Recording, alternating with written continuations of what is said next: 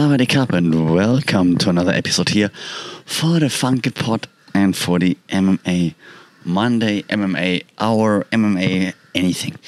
Uh, you can hear from my voice that I'm slightly, I don't know, knocked, not knocked out, but um, wobbly.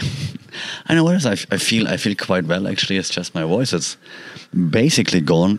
So we're keeping all the podcasts this week a little bit shorter, but I still wanted to talk about a few things.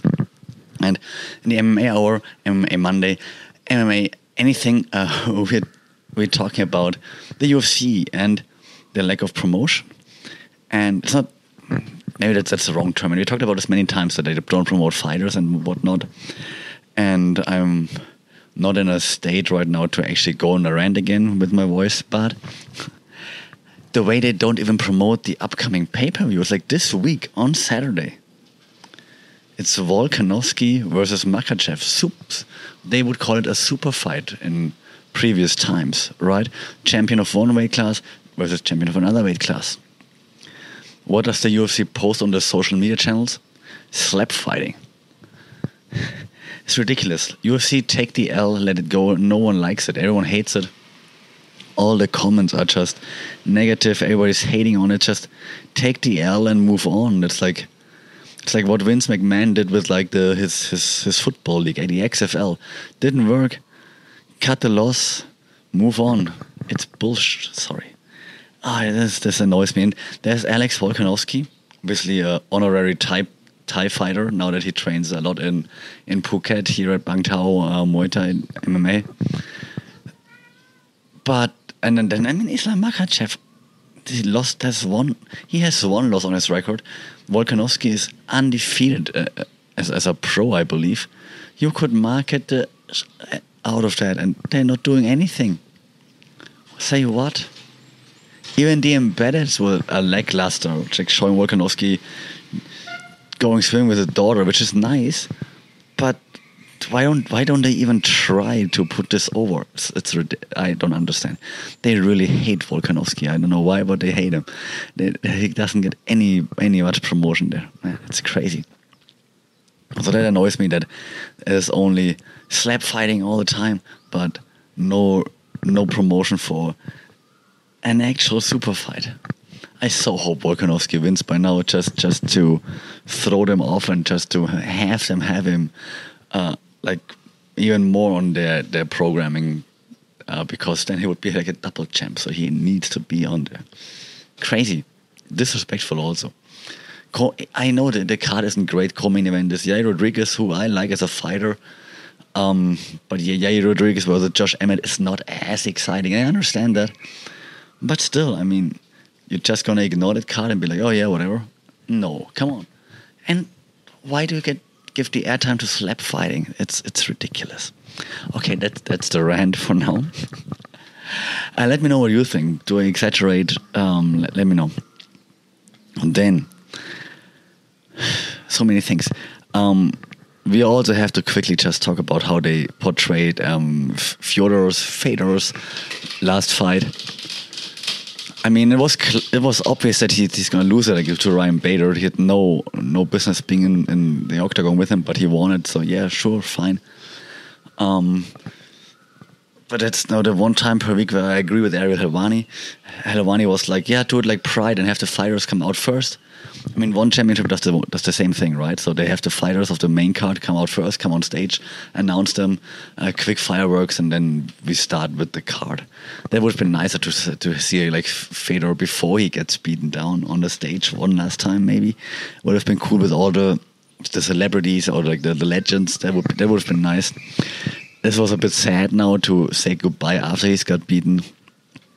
But I mean, at least it wasn't that bad in a sense that he was like all messed up or anything. So it's still okay, I guess. But yeah, so that, that could have been a little bit better in my opinion, but from a production point of view. But okay, hey, um, it was somewhat decent, right? Um, one championship still, in my opinion, has struck gold with what they're doing right now. The Friday fights. They had no three iterations of the Friday fights already. They are always from famous Lumpini Stadium here in Bangkok. It's like a the most famous Muay Thai stadium here in Bangkok, Lumpini. There, there are a few famous ones, like the two most famous ones are Lumpini Stadium, which is number one, and then the second one might be Ratchadamnern Stadium, which is also quite famous. But Lumpini is like the mecca of Muay Thai. And usually people that go there, they, they, they know their stuff. They know Muay Thai. So if you have, if you haven't yet, if you if you like stand up fighting, they do have MMA fights on there too. Um, but it's mostly headlined by by stand up fighting Muay Thai mostly, kickboxing maybe, but mostly Muay Thai because Lumpini is the Muay Thai mecca. Okay. Um, the fans go crazy in there. It's fantastic. It's like has like this old school also gambling flair a little bit. I don't think they encourage gambling if there are one events, um, but it just has like this this people are really into it, like getting rowdy and loud and all the things you usually miss at one events. You you have it at, in the Lumpini Stadium event. I think they struck gold with that. I think they even moved uh, an upcoming Bangkok um, card uh, from one of the pay per views to Lumpini Stadium now, I think, if I'm not mistaken, um, because the atmosphere is awesome in there. It's smaller, obviously, smaller than the huge Impact Arena where they usually are. Usually it's like a huge, like, event venue, but it just feels even like if you just watch it on YouTube, it just feels so much better. It's, I think that was really smart by One Championship. Sometimes I criticize them for this. I have to give them props, which is great.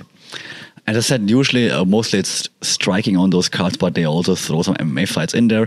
The last one that we saw, for example, was Shannon One Shin Wiratchai, the previous Thai prospect, was like the, the, one of the first Thai MMA fighters they, they threw on the ghost cards and tried to promote him with his ex girlfriend Rika Ishige, who was like the prospect in the female division, and they both went on losing streaks and like kind of disappeared from from the schedules and everything. They're also not together anymore. Maybe now they both both can find a resurgence. Who's, who knows?